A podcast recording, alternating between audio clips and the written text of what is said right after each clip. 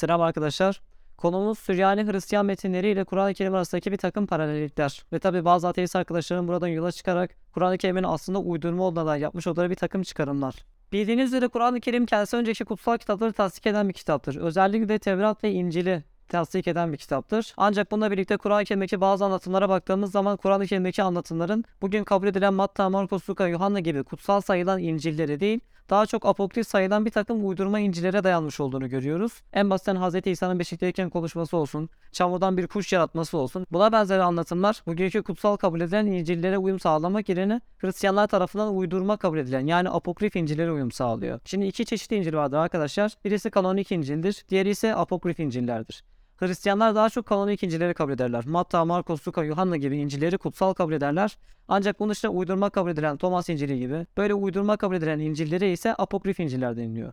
Kur'an-ı Kerim'deki bazı anlatımlar ise kanonik İncil'lere uyum sağlamak yerine daha çok apokrif İncil'lere uyum sağlıyor. Mesela Hz. İsa'nın beşikteyken konuşması. Bu olay mesela kanonik İncil'lerde geçen bir ifade değil. Daha çok apokrif İncil'lerde geçiyor. Thomas İncil'inde geçiyor mesela. Veya Hz. Yusuf öyküsü. Bilirsiniz kardeşleri babalarına Yusuf'u kurt yedi diye bir yalan söylüyorlar ve kurtun yedi ifadesi yani oradaki yiyen hayvanın kurt olduğu ifadesi apokrif İncil'lerde geçiyor. Buna benzer pek çok örnek verilebilir. Ateist arkadaşlar şöyle bir iddiada bulunuyorlar. İşte Kur'an-ı Kerim halk tarafından uydurma kabul edilen yani Hristiyanlar tarafından da uydurma olduğu kabul edilen bu apokrif metinlerden alıntı yapıyor.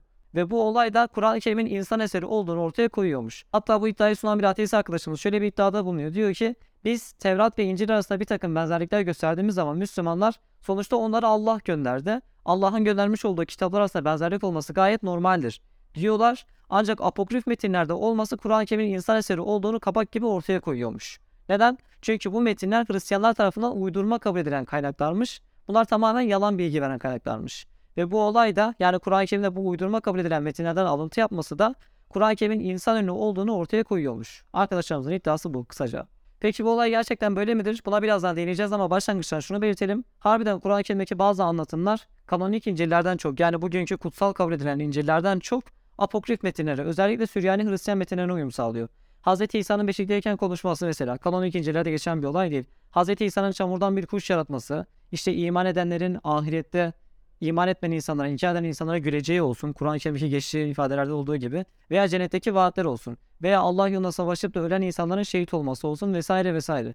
Buna benzer anlatımlar kanonik İncil'lerden çok apokrif metinlerdeki anlatımlara uyum sağlıyor. Hatta bir şuna belirteyim ki Allah yolunda savaşıp da ölen insanların gitmiş olduğu bir cennet yurdunun var olması sadece Süryani Hristiyanlarda veya Kur'an-ı Kerim'de olan bir şey değildir. Bazı mitolojilerde de böyle bir anlatım vardı arkadaşlar. Mesela mitolojilerden bir tanesine göre normal halde ölen insanlar başka bir yere giderken iyilik yolunda yani Tanrı'nın yolunda ölen insanlar ise Valhalla denilen bir saray içerisinde rızıklandırılıyorlar. Ve Kur'an-ı Kerim bu olaya gönderme yaparak diyor ki Allah yolunda öldürülenlere ölüler demeyin. Çünkü onlar diridirler fakat siz bunun farkında değilsiniz. Kur'an-ı Kerim bu olaya gönderme yapıyor. Buna benzer pek çok benzerlik var arkadaşlar. Kur'an-ı Kerim'deki anlatımlar daha çok böyle Süryani Hristiyan metinlerine ve apokrif incelerdeki anlatımlarla paralellik gösteriyor. Gerçekten de bu noktada harbiden Kur'an-ı Kerim'in apokrif metinlere uyum sağladığını söyleyebiliriz. Tabi %100 uyum sağlamıyor. Orası ayrı bir konu ama oraya zaten birazdan geleceğiz. Peki bu olay gerçekten Kur'an-ı Kerim'in insan ürünü olduğunu ortaya koyar mı? Koymaz mı? Bu konuya girecek olursak bu olay arkadaşlar Kur'an-ı Kerim'in insan ürünü olduğunu ortaya koymuyor. Bununla alakalı 3 farklı cevap verilebilir arkadaşlar. 3 sebepten ötürü bu olay Kur'an-ı Kerim'in insan sözü olduğunu göstermez. Daha doğrusu insan ürünü mü yoksa Tanrı sözü mü olup olmadığı ile alakalı bir kaynak teşkil etmez. Bunun birkaç tane sebebi var arkadaşlar. Birincisi şu. Bu anlatımlar her ne kadar kutsal kitaplarda geçmiyor olsa da yani kanonik İncil'lerde geçmiyor olsa da bu olaylar geleneksel bilgiler olarak doğru kabul edilen bilgilerdir. Mesela az önce örneğini vermiştik. Hz. İsa'nın beşikteyken konuşması, çamurdan kuş yaratması vesaire vesaire. Buna benzer bilgiler Hristiyanlar tarafından kabul edilen geleneksel bilgilerdir. Bunlar her ne kadar 4 İncil'de geçmiyor olsa da yani kanonik İncil'lerde geçmiyor olsa da Hristiyanlar tarafından doğru kabul edilen bilgilerdir. Yani mesela şu anda bile günümüzde bile halen İncil'de geçmemekle birlikte Hz. İsa'nın beşikteyken konuşmuş olduğuna inanan Hristiyanlar vardır arkadaşlar. Çünkü bu geleneksel bilgidir. Yani Hz. İsa'nın beşikteyken konuştuğu İncil'de geçmiyor olsa da geleneksel olarak doğru kabul edilir. Şöyle bir örnek vereyim ben size. Bildiğiniz gibi Kur'an-ı Kerim'de peygamberin hayatında olan biten her türlü olay anlatılmıyor. İşte ilk vahiy geldiğinde neler oldu? Cebrail'i nasıl gördü? Hazreti Hatice peygamberimizi nasıl denedi? Varaka bin Nefer'e olan diyalogları olsun, işte peygamberin mağarada yaşamış olduğu olaylar olsun veya Bedir Savaşı, Uhud Savaşı gibi savaşlarda yaşamış olduğu olaylar olsun. Kur'an-ı Kerim'de bu olayların hepsi anlatılmaz. Yani bunlar her ne kadar kutsal kitaba dayanmıyor olsa da, Kur'an-ı Kerim'e dayanmıyor olsa da bunlar geleneksel olarak doğru kabul edilir. Ha doğrudur yanlıştır orası ayrı bir konu. Sonuçta rivayetten ibarettir. İslam tarihidir. Herkes farklı bir şey söylemiştir. Belki birileri yalan bilgiler karıştırmıştır. Orası olabilir. Ancak bunlar geleneksel bilgiler olduğu için bunlara tamamen yalan da diyemeyiz arkadaşlar. O yüzden Süryani Hristiyan metinlerinde geçiyor diye veya Hristiyanlar tarafından apokrif kabul edilen metinlerde Hz. İsa'nın beşikteyken konuşması geçiyor diye ve en önemlisi Hristiyanlar bunlara uydurma kaynaklardır diyor diyerek Kur'an-ı Kerim'in yalan bilgi verdiğini, yanlış bilgi verdiğini iddia etmek çok tutarsız bir argüman olacak arkadaşlar. Ki işin şöyle bir boyutu da var. Hz. İsa ile alakalı her türlü bilgi veya Hz. Meryem ile alakalı her türlü bilgi 4 İncil'de geçmiyor. En basitten Meryem'in annesinin babasının ismi neydi? Kız kardeşi var mıydı? Erkek kardeşi var mıydı? Bu tarz bilgiler 4 İncil'de geçen bilgiler değil. Şimdi peki şunu mu iddia etmemiz gerekiyor? Efendim kanonlu İncil'lerde Meryem'in annesinin babasının adı geçmiyor. Demek ki Meryem'in annesi babası yok. Meryem kendiliğinden ortaya çıktı. Allah onu bir anda pat diye yarattı. Böyle bir argüman ortaya atabilir miyiz? Atamayız. Yani sırf kanonlu İncil'lerde geçmiyor diye bu olayların uydurma olduğunu, yalan olduğunu iddia etmemiz gerçekten çok saçma bir şey olacaktır. Ki işin en önemli olan noktası şu. Bu bilgiler anlatıldığı yerde hiçbir Hristiyan bu bilgilere itiraz etmiyor. Yani şöyle düşünün. Peygamber çıkıyor. Diyor ki Hz. İsa beşikteyken konuşuyordu diyor. Ve çevresindeki o kadar Hristiyan da peygamberin yani didik didik açığını arayan o kadar Hristiyan da kalkıp yahu Muhammed yalan söylüyor bizim kitaplarımıza böyle bir bilgi geçmiyor demiyorlar. Hatta daha çok peygamberi sınamak için Yahudi ve Hristiyan kültüründen sorular soruluyor ve bu sorulara karşı peygamberden aldıkları yanıtlara hiçbirisi itiraz etmiyor. Yani şöyle düşünün Kur'an-ı Kerim Meryemleri karıştırdı gibisinden bir iddiayı ortaya atan Hristiyanlar her ne hikmetse Hz. İsa beşikteyken konuşuyordu diyen peygambere itiraz etmiyorlar. Veya ne bileyim Yusuf öyküsünü anlatırken apokrif incilere uyum sağladığı yerlerde peygambere itiraz etmiyorlar. Hz. İsa'nın çamurdan kuş yaratması ki bu da zaten apokrif metinlerde geçen bir şey.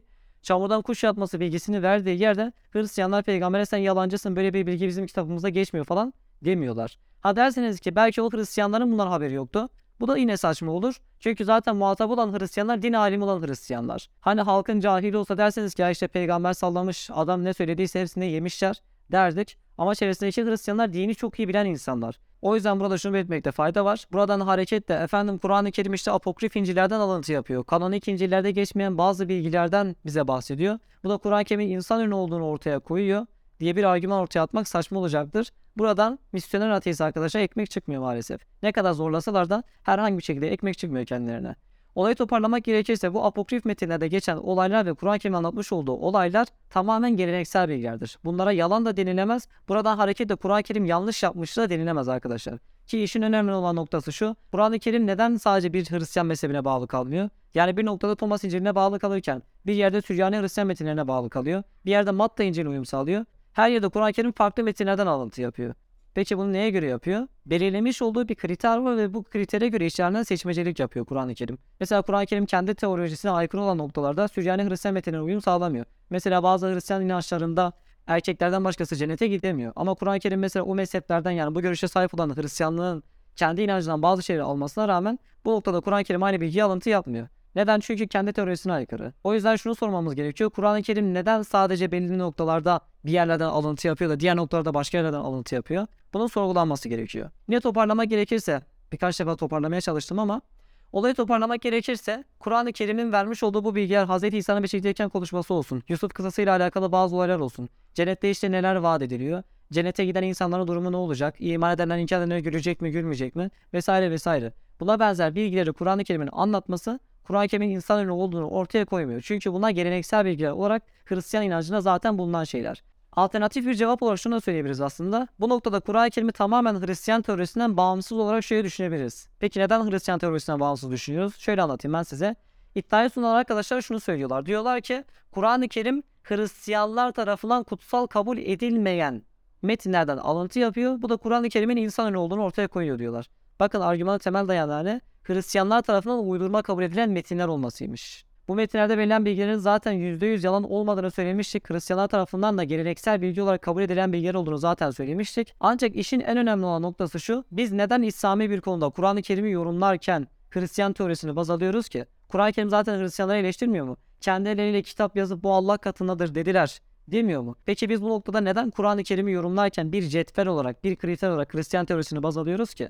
Sonuçta Kur'an-ı Kerim'i iman etmeyen insanların Kur'an'daki anlatılan olaylara karşı bunlar evvelkilerin masallarıdır, öncekilerin satırlarıdır, öncekilerin yazmış olduğu şeylerdir dediğinden bahsediyor. Peki biz neden iman etmeyen insanların bunlar masaldır demesini baz alarak ha demek ki Kur'an-ı Kerim masallardan alıntı yapıyormuş. Bu olayda Kur'an-ı Kerim'in insan ürünü olduğunu ortaya koyuyor diye saçma sapan bir çıkarım yapıyoruz ki. Sonuçta Kur'an-ı Kerim onların masal demiş olduğu, öncekilerin yazılarıdır demiş olduğu bilgilerin aslında hakikati içerdiğinden bahsediyor. Olayı toparlamak gerekirse Hristiyanlar tarafından kutsal kabul edilmeyen, uydurma kabul edilen bu İncil'e için iki ihtimal var. Birincisi bu metinler doğrudan vahiydir veya dolaylı olarak vahiydir. Bir diğer ihtimal ise şu arkadaşlar bu uydurma kabul edilen yani kutsal kabul edilmeyen romans tarzı olan bu Hristiyan metinler yani apokrif İncil'ler de aslında gerçekten var olan bir vahiyden esinlenerek oluşturulmuş metinlerdir. Hangi ihtimal doğru olursa olsun sonuçta Kur'an-ı Kerim herhangi bir hata yapmıyor. Kur'an-ı Kerim bunları gaybi bir bilgi olarak insanlara sunuyor. Hiçbir açıdan bu olay Kur'an-ı Kerim'in insan ürünü olduğunu ortaya koymuyor. Bunlar İslam'ın aleyhine bir argüman olarak dahi kullanılamayacak şeyler. Üçüncü ve en önemli olan nokta ise şu arkadaşlar. Kur'an-ı Kerim'in bu bilgileri vermiş olduğu Hristiyanlar niçin bu konulara herhangi bir şeyde itiraz etmediler? Yani biliyorsunuz Kur'an-ı Kerim ilk gelmiş olduğu zamanlarda peygamberi sınamak için ehli kitap yani Yahudi ve Hristiyanlar peygamberi sınamak için bir takım sorular soruyorlar. İşte Zülkarneyn'di, Hızır'dı, Hz. İsa'ydı, Hz. Meryem'di vesaire vesaire. Buna benzer bir takım sorular soruyorlar ve peygamberin peygamber olup olmadığını test ediyorlar. Peygamberin vermiş olduğu bu bilgilere neden Hristiyanlar hiçbir tanesi itiraz etmedi? Yani peygamber çıkmış kanonik İncil'lerde geçmeyen bir bilgiden bahsediyor. Hz. İsa beşikteyken konuşuyordu diyor. Hz. İsa çamurdan kuş yaratıyordu diyor. Hristiyanlar ise bunu bakıp dinliyorlar. Bir şey söylemiyorlar. Yani eğer bu bilgiler gerçekten yalan bilgiler ise, yani bunlar gerçekten uydurma bilgiler ise niçin Hristiyanlar bu bilgilere itiraz etmediler? Bunun sorgulanması gerekiyor. Olayı anlamayanlar için şöyle bir örnek vereyim arkadaşlar. Mesela bugün bir tane adam peygamber olduğunu iddia ediyor. Ve diyor ki ben İslam dinine tasdik ediyorum ama yepyeni bir din getiriyorum. Tıpkı Kur'an-ı Kerim'in Tevrat ve İncil tasdik etmiş olduğu gibi ben bugün İslam dinini tasdik ediyorum diyor. Ve ortaya çıkıp diyor ki işte efendim Hazreti Muhammed ya sizin peygamberiniz Cebrail'i şu şekilde gördü. Hazreti Hatice geldi kendisini şöyle şöyle test etti. Veya savaşta başına şunlar şunlar geldi diyerek bize bir takım bilgiler veriyor. Ve biz bu arkadaşı dinliyoruz. Bizim din alimlerimiz bakıyor, dinliyor, susuyor. Hiçbir cevap vermiyorlar. Daha sonradan bin sene geçiyor ve diyorlar ki ha bu yeni çıkan peygamberin iddia etmiş olduğu bilgiler Kur'an-ı Kerim'e dayalı değil. Kur'an-ı Kerim'de Cebrail'i nasıl gördüğü geçmiyor. Tabi işaret var olarak geçen bazı ayetler var. Ben şu ondan bahsetmiyorum ama tüm detaylarıyla bahsediyorum. Tüm detayları Kur'an-ı Kerim'de geçmiyor. Ha demek ki aslında bu peygamber olduğunu iddia eden adam Müslümanlar tarafından kutsal kabul edilmeyen İslam tarihinden esinlenerek böyle iddialar ortaya atmış diyorlar. Peki burada bir problem yok mu? Biz Müslümanlar olarak bu bilgiler gerçekten yalan ise niçin çıkıp da efendim bunlar bizim Kur'an'ımızda geçmiyor. Bunlar uydurma bilgilerdir demedik. Bunun sorgulanması gerekmez mi? Aynı olay da işte şu anda geçerli. Peygamberin zamanında bakın buraya dikkat edin. Peygamberin zamanında Hristiyanlar Kur'an'a yönelik bir takım tarihsel hata iddialarında bulunuyorlar. Ya daha peygamberin sağlığındayken bakın buraya dikkat edin. Diyorlar ki Kur'an-ı Kerim Meryemleri karıştırmış diyorlar. Biliyorsunuz Hz. İsa'nın annesi olan Meryem var. Bir de Musa ve Harun'un kız kardeşi olan Meryem var. İkisi ayrı kişiler. İsim benzerliği yüzünden Hristiyanlar peygamberin sağlığında diyorlar ki Muhammed Meryemleri karıştırmış diyorlar. Böyle bir iddia ortaya atıyorlar. Tabi peygamberimiz de zaten bu iddiaya cevap veriyor. Meryem'in gerçekten de Harun diye bir kardeşi vardı diyerek bu iddiaya cevap veriyor. Tabi bu konuyla alakalı daha başka bir video gelecek inşallah ama ona şimdilik değinmeyelim. Yani bu olayı bile gündem Hristiyanlar varken Kur'an-ı Kerim Meryemleri karıştırmıştır diye iddia ortaya atan Hristiyanlar varken hiçbirisi Kur'an-ı Kerim'in vermiş olduğu bu bilgilere karşı efendim buna uydurmadır falan demiyorlar. Hatta bu olayları gayb bilgisi olarak değerlendiriyorlar. Mesela Meryem'le alakalı olan o kalem atma olayı olsun. Allah zaten bu olaydan bahsederken bile diyor ki bunlar gayb haberlerindendi. Onlar kalem atarlarken sen orada değildin. Bunlar gayb bilgileridir. Bunlar gizli bilgilerdir. Bunları sana vahiy olarak açıklıyoruz diyor Allah. Yani Allah bundan gayb haberleri olduğundan bahsediyor. Ve Hristiyanlar hiçbir tanesi bunlara bir hatadır demiyor. Bunlar yalan bilgilerdir, yanlış bilgilerdir demiyorlar. Aksine bunlar bizim inancımızda var olan şeylerdir diyerek peygambere herhangi bir itirazda bulunmuyorlar. Zaten bununla alakalı pek çok kaynak vardır. En basit Zülkarneyn ile alakalı olan kısımda. Peygambere Zülkarneyn hakkında soru soruyorlar. Koskoca bir Kehf suresinde Allah Zülkarneyn kısasından bahsediyor. Ve buna hiçbir Hristiyan da itiraz etmiyor. Bakın dikkat edin. Meryemler karıştırılmıştır diyen Hristiyanlar bu apokrif metinlerde geçen İsa'nın beşikteyken konuşması olsun, çamurdan kuş yaratması olsun buna benzer bilgilere herhangi bir itirazda bulunmuyorlar. Eğer bunlar gerçekten yalan bilgiler ise, bunlar tamamen uydurma bilgiler ise niçin Yahudi ve Hristiyanlar itiraz etmediler? Bu da üçüncü bir alternatif cevaptı arkadaşlar ama gerçekten bunun çok iyi bir şeyle düşünülmesi gerekiyor. Bu olayı gerçekten düşünürseniz bu iddianın temelinde ne kadar saçma olduğunu anlayacaksınız arkadaşlar. Çünkü bunlar gerçekten uydurma bilgiler ise Hristiyanların kalkıp işte biz bu adamın açığını bulduk. Bu adam sahte bir peygamberdir. Neden? Çünkü vermiş olduğu bilgiler uydurma bilgiler. Bunlar gerçek bilgiler değil. Bunlar yalan bilgilerdir demeleri gerekirdi. Ama bunu demiyorlar. Ha derseniz ki belki o adamlar dini bilmiyorlardı. Bunu demeniz de mümkün değil arkadaşlar. Çünkü sonuçta peygamber etrafında bulunan insanlar gerçekten din hakkında çok bilgili ve çok otoriter olan insanlardı. Yani koskoca Zülkarneyn'den sorusu oluyor. Hatta bazı olaylar var ki bunlar Tevrat'ta veya İncil'de geçen ifadeler değil. Doğrudan geleneksel bilgiler olarak bilinen, din adamları tarafından bilinen bilgiler. Kur'an-ı Kerim bunlardan bahsediyor. Ve bu din adamı olan Hristiyanların hiçbir tanesi de peygambere itiraz etmiyor. Bu olayı toparlamak gerekirse Kur'an-ı Kerim'deki anlatımların bazılarının Süryani Hristiyan metinlerinde daha doğrusu apokrif olan Hristiyan metinlerinde, apokrif olan İncil'lerde geçmesi Kur'an-ı Kerim'in insan sözü olduğunu ortaya koymuyor. Her ne kadar bazı olaylar kanonik İncil'lerde geçmiyor olsa da bunlar Hristiyanlar tarafından kabul edilen gerçek bilgilerdir. Geleneksel bilgilerdir. Zaten bilirsiniz İslam tarihinde koskoca İsrailiyat adı verilen bir liste vardır arkadaşlar. Bazı olaylar vardır ki, bazı peygamber öyküleri vardır ki bunlar Tevrat'ta dahi geçmez ama bunlar Yahudi ve Hristiyanlar tarafından tarihsel bilgi olarak kabul edilir. Tabi olay normalde bu noktada da bitmiyor. Bu apokrif metinlerde geçen bazı rivayetlerin, bazı öykülerin aslında başka mitolojilerde de araklanarak oluşturulmuş olduğunu iddia ediyor bazı ateist arkadaşlar. Muazzez İlmiye Çığ buna bir örnek olarak verilebilir. Muazzez İlmiye Çığ gibi düşünen bir takım non-teist arkadaşların şöyle bir mantığı var. İki olay birbiriyle benzerlik gösteriyorsa diyorlar ki ha demek ki bu olay bundan alıntı yapılmıştır diyorlar. Oysa ki tarih tekerrürden ibarettir. Benzer olaylar, benzer öyküler illaki tarihin her döneminde var olmuştur. Mesela çok basit bir örnek vereyim ben size. Habil ve Kabil öyküsünü bilirsiniz. İşte ikisi bir adak sunar ve sonuç oldukları adaklardan birisi kabul edilir, diğerinin adağı kabul edilmez. Olay bu şekilde anlatılır bize ve bir kardeş diğer kardeşi öldürür. Aziz İlmiye Çığ bu olayı sırf Sümer mitolojisiyle bağdaştırmak için yaz ve kışın hava tanrısı Enlil'e bir ödül sunmasıyla alakalı olduğunu söylüyorlar. Yani ikisi birbirleriyle atışmaya başlıyorlar. Birinin ödülü kabul ediliyor, diğerinin ödülü kabul edilmiyor. Ya sırf şuradaki görmüş olduğu bir ödül ve atışma olayını gördükleri için hemen diyorlar ki Habil ve Kabil öyküsü buradan araklanmış diyorlar. Oysa ki belirtmiş olduğum gibi tarih tekerrürden ibarettir arkadaşlar. Hayat öyküleri olsun, bir dinin gelişimi olsun veya bazı olaylar olsun. İlla ki birbirleriyle benzerlik gösterebilir. Yani benzerlik var diye birinin diğerine alıntı olduğunu iddia edemeyiz. Çok basit bir örnek vereyim ben size. Uhud Savaşı'nda yaralı olarak çukura düşen peygamberimizin Allah'ım onları bağışla çünkü onlar bilmiyorlar sözüyle çarmıha gelen Hz. İsa'nın yaralı bir halde onları bağışla çünkü onlar bilmiyorlar sözü arasında çok ciddi bir benzerlik var. Bakın aralarında çok ciddi bir benzerlik var. İkisi de yaralı halde İkisi de yaralı halde kendisine zulmeden kavmine dua ediyorlar. İkisi de Tanrı'dan yani Allah'tan bağışlanma istiyorlar. Allah'ım onları bağışla diyorlar. Onlar bilmiyor diyorlar. Buyurun ikisi arasında benzerlik var. Şimdi çıkıp şunu söyleyebilir miyiz? Efendim aslında Uhud Savaşı'nda peygamberin bu sözü Hz. İsa'nın çarmıhtaki sözünden araklanarak uydurulmuştur. Böyle saçma bir şey olur mu? Böyle saçma bir iddia ortaya atabilir miyiz? Mantıklı düşünen bir insan iseniz burada tarih tekerrür eder diyebilirsiniz veya benzer bir olay denk gelmiştir diyebilirsiniz. Yok revizyonist iseniz diyebilirsiniz ki aslında Muhammed peygamber İsa'ydı. Onu işte bize farklı bir kişi olarak kakaladılar dersiniz. Ki öyle diyenler de var yani şu anda. Muhammed eşittir İsa diyenler de var. Daha neler çıkar neler. Muhammed eşittir İsa diyen adamlar ileride daha neler söylerler. Benzerlik sadece bundan ibaret değil arkadaşlar. Daha pek çok benzerlik sunulabilir. Mesela Sihizmin kurucusu Nanak ile Budizmin kurucusu Buda arasında çok ciddi benzerlikler var. Mesela Budizmin kurucusu olan Buda çok zengin bir hayat içerisinde yaşamaya başlıyor. Çevresindeki insanlardan bir tanesi kendisine bir ışık gördüğünden bahsediyor ve kendisi hayatın sırrını çözmek amacıyla daha alt bir tabaka inmeye başlıyor. Tabi işin sonucunda acıyı yenmenin tek yolunun acıyı kabullenmek olduğunu fark ediyor. Burası ayrı bir konu. Sihizmin kurucusunun Nanak'ta da çok benzer bir olay var. Nanak da hayata çok zengin bir şekilde başlıyor ve yakınlarından bir tanesi kendisine bir ışık gördüğünden bahsediyor ve Nanak da hayatın sırrını çözmek amacıyla çok zengin bir hayattan çok alçak bir hayata iniş yapıyor. Bakın ikisinin hayat öyküsü arasında ben 3 tane paralellik buldum. Şimdi şunu söyleyebilir miyiz? Siyizmin kurucusu Nanak'ın hayat öyküsü aslında milattan önce yaşayan Buda'nın hayat öyküsünden araklanarak oluşturulmuştur. Diyebilir miyiz? Saçmalamak isterseniz diyebilirsiniz tabii ki. Hadi bir örnek daha verelim biz bu tarih tekerrür eder mantığına. Hz. İsa ile Krishna arasında çok ciddi benzerlikler var. İkisi de alfa ve omega olarak tarif ediliyor. İkisinin de babası kraliyet soyundan ve marangoz olarak tarif ediliyor. Ve bunun dışında sözler arasında çok ciddi benzerlikler görüyoruz. Yani Krishna'nın bazı sözleri ile Hz. İsa'nın bazı sözleri arasında çok ciddi benzerlikler var. Hatta ben burada birkaç tane sözlerden örnek vereyim ben size. Mesela Krishna ben tüm varlıkların kalplerinde olan öz benim. Ben tüm varlıkların başlangıcıyım, ortasıyım ve aynı zamanda sonuyum. Ezeli zaman ve her şeyim Hz. İsa da bakın çok benzer bir söz söylüyor. Ki korkma ilk ve son benim. Diri olan benim. Ölmüştüm ama işte sonsuzluklar boyunca diri kalacağım. Ölümün ve ölüler diyarının anahtarları bendedir. Buyurun. Çok benzer ifadeler var. Daha buna benzer pek çok örnek verilebilir. Buyurun Hz. İsa ile Krishna aslında aynı kişi diyelim. Diyelim mi? Saçmalamak serbest arkadaşlar. Zaten nasıl olsa millet yiyor. Herkes yemiyor olsaydı bugün Petra gibi iddiaları ortaya atanlar veya Hz. İsa aslında Muhammed'dir diyen insanlar çok da prim yapamazlardı. Demek ki yiyen bir kitle var ki bu arkadaşlar böyle prim yapabiliyorlar.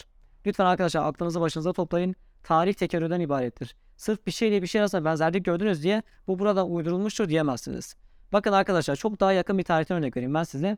Hitler ile Napolyon arasında bile çok benzerlik var. Napolyon ve Hitler'in Rusya seferini araştırın arkadaşlar. İkisinin de kaderi hemen hemen aynı olmuş. Şu an elimizde teknoloji var olmasaydı biz ne diyecektik? Diyecektik ki ha demek ki Hitler veya Napolyon'un öyküsü birbirlerinden araklanarak oluşturulmuş. Diyecektik değil mi?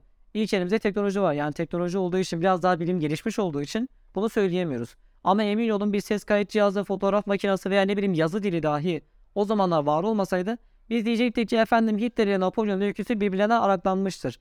Birbirinden oluşturulmuştur diyecektik değil mi?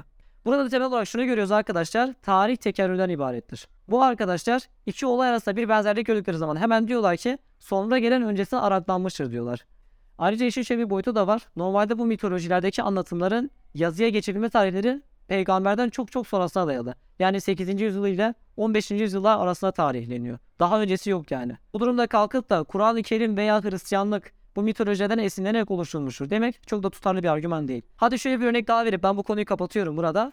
Kur'an-ı Kerim'de belki 10 defa tekrar eden şöyle bir öykü vardır. Allah bir peygamber seçer. O peygamber taşkınlık yapan bir kavme gönderilir. Kavmi onu yalanlar, ya öldürür, ya sürgün eder ya da başka başka eziyetlerde bulunur. Ondan sonra peygamber oradan ayrılır ve o kavim helak edilir. Kur'an-ı Kerim'deki belki bu öykü bazen isim verir bazen isim vermek için farklı kişilerin öyküsü olarak anlatılır. Buyurun tarih tekerrürden ibaretmiş ki bu olay bile birden fazla toplumda farklı farklı zamanlarda tekrar tekrar tekerrür etmiş arkadaşlar.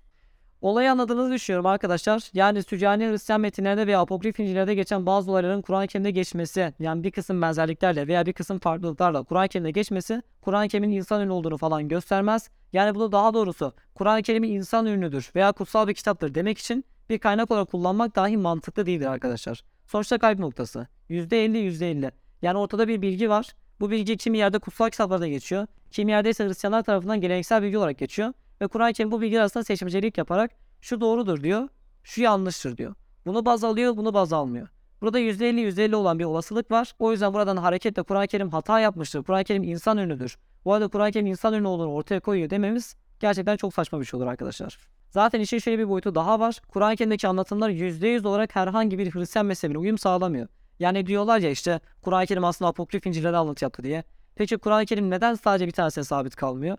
Yani bir yerde Tevrat'a uyuyor. Bir yerde apokrif Hristiyan metinlerine uyum sağlıyor. Bir yerde Süryani Hristiyanlara uyum sağlıyor. Bir yerde bakıyorsunuz Sümer mitolojisine uyum sağlıyor. Kur'an-ı Kerim neden bir tanesine sabit kalmıyor? İşte bazıları diyorlar ki efendim peygambere gelen bilgi eksikti. İşte peygamber yanlış biliyordu. O yüzden böyle işte eksik anlattı, farklı anlattı falan diyorlar. Bu da çok saçma bir şey arkadaşlar. Peygamber bu bilgileri verirken çevresinde o kadar din alim Hristiyanlar var. Yani sonradan Müslüman olan olsun veya Müslüman olmasa dahi din alanında uzman olan Hristiyanlar olsun. Bu adamlar yani din alanında uzman olan bu din adamları peygambere herhangi bir şeyle itirazda bulunmuyorlar. Yani peygamber kalkıyor Hazreti İsa şöyle yaptı. Meryem'in başına şunlar şunlar geldi bir yere gitti. Hurma ağacının altına uzandı vesaire vesaire. Buna benzer şeylerden bahsediyor. Ve Hristiyanların hiçbir tanesi bu bilgilere itiraz etmiyor. Belki Hristiyanlara itiraz ettiler de yani bunlara yönelik eleştiride bulundular. İşte sen sahte peygambersin bu verdiğin bilgiler yanlıştır dediler de. Belki bunlar İslami kaynaklara geçmedi. Derseniz gayri İslami kaynaklara da geçmemiş arkadaşlar. Pek çok olay yani bakın gayri İslami kaynaklara geçmesini bırakın.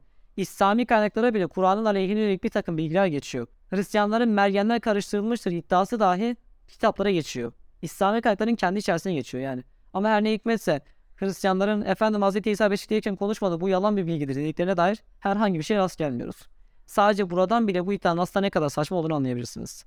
Neyse arkadaşlar artık olayı anladığınızı düşünüyorum. Normalde bu konu şu anda bitmedi. Bununla alakalı birkaç tane daha yayın yapacağız inşallah. Çünkü bazı eleştiriler var ki zaten benim şu anda bu videoda kime reti yaptığımı biliyorsunuz.